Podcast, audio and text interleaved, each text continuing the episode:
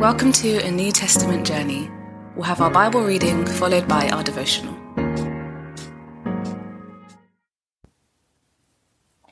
Chapter two. Therefore, if you have any encouragement for being united with Christ, if any comfort from his love, if any common sharing in the Spirit, if any tenderness and compassion, then make my joy complete by being like-minded, having the same love, being one in spirit and of one mind. Do nothing out of selfish ambition or vain conceit. Rather, in humility, value others above yourselves, not looking to your own interest, but each of you to the interest of the others. In your relationships with one another, have the same mindset as Christ Jesus, who, being in very nature God, did not consider equality with God something to be used to his own advantage. Rather, he made himself nothing by taking the very nature of a servant. Being made in human likeness and being found in appearance as a man, he humbled himself by becoming obedient to death, even death on a cross. Therefore, God exalted him to the highest place and gave him the name that is above every other name, that at the name of Jesus every knee should bow, in heaven and on earth and under the earth, and every tongue acknowledge that Jesus Christ is the Lord, the glory of God the Father.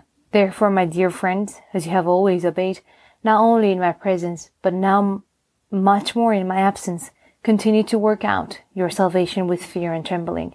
For it is God who works in you to will and to act in order to fulfill his good purpose. Do everything without grumbling or arguing, so that you may become blameless and pure, children of God, without fault in a warped and crooked generation. Then you will shine among them like stars in the sky, as you hold firmly to the word of life, and then I will be able to boast on the day of Christ that I did not run or labor in vain. But even if I'm being poured out like a drink of offering on the sacrifice and service coming from your faith, I am glad and rejoice with all of you. So you too should be glad and rejoice with me. I hope in the Lord Jesus to send Timothy to you soon, that I also may be cheered when I receive news about you. I have no one else like him, who will show genuine concern for your welfare, for everyone looks out for their own interests, not those of Jesus Christ. But you know that Timothy has proved himself, because as a son with his father he has served with me in the works of the gospel. I hope, therefore, to send him as soon as I see how things go with me, and I am confident in the Lord that I myself would come soon.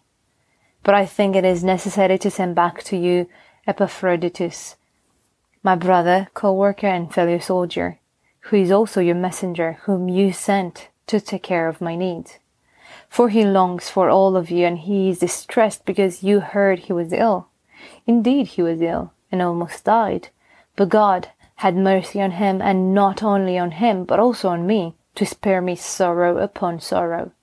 Therefore, I am all the more eager to send him, so that when you see him, you may be glad, and I may have less anxiety. So then, welcome him in the Lord with great joy, and honor people like him, because he almost died for the work of Christ. He risked his life to make up for the help you yourself could not give me.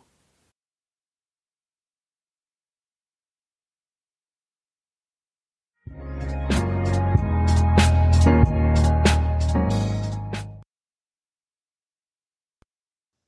is Jesus' second humbling that makes him truly amazing. One level of humility is hard enough. The lower level is what really tests us. Jesus humbled himself once. He didn't cling on to his equality with God, but chose instead to become a human. That involved a huge sacrifice of his eternal authority. It involved him giving up unbroken intimacy with the Father and the untold riches of the heavenly realms. Jesus had the perfect life, but he chose to humble himself and give it up to become a human. That was the first humbling. I wonder if I've ever actually humbled myself as much as that. I wonder if you've ever been so taken with the beauty of God's invitation that you would lay down other riches in order to say yes to him. There's a second level of humility that Jesus then adopted. As a human, he chose not to use his unmatched intellect or his dynamic charisma to build his own career. He chose not to see his unparalleled resources as things for his own benefit. He resisted the urge to use his breathtaking skills to get a wife, a life, and free himself from strife. No, he chose instead to die a reject's death, which was misunderstood by those watching it. Most people didn't even notice. They were thinking about something completely different. This lower level of humility puts my jaw on the floor. Going beyond just giving up stuff, but really choosing to do what is best for others, even if they don't notice it, and I get no recognition? This is what Jesus did. Isn't he just so amazing?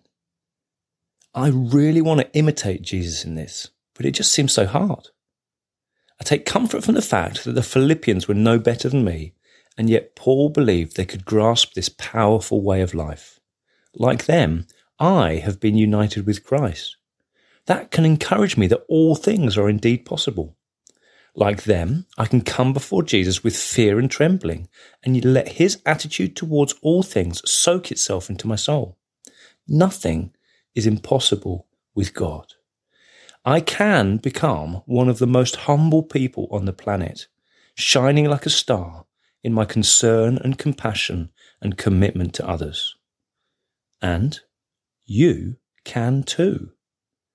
We both, together, can grow towards the greatest levels of humility because we can do all things through Christ who strengthens us.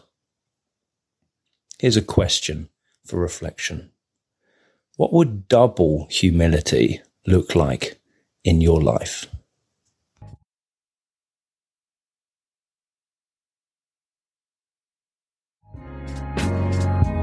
We pray God's word bears fruit in your life. For all the information about the New Testament Journey, head to w w w dot a new testament journey dot net.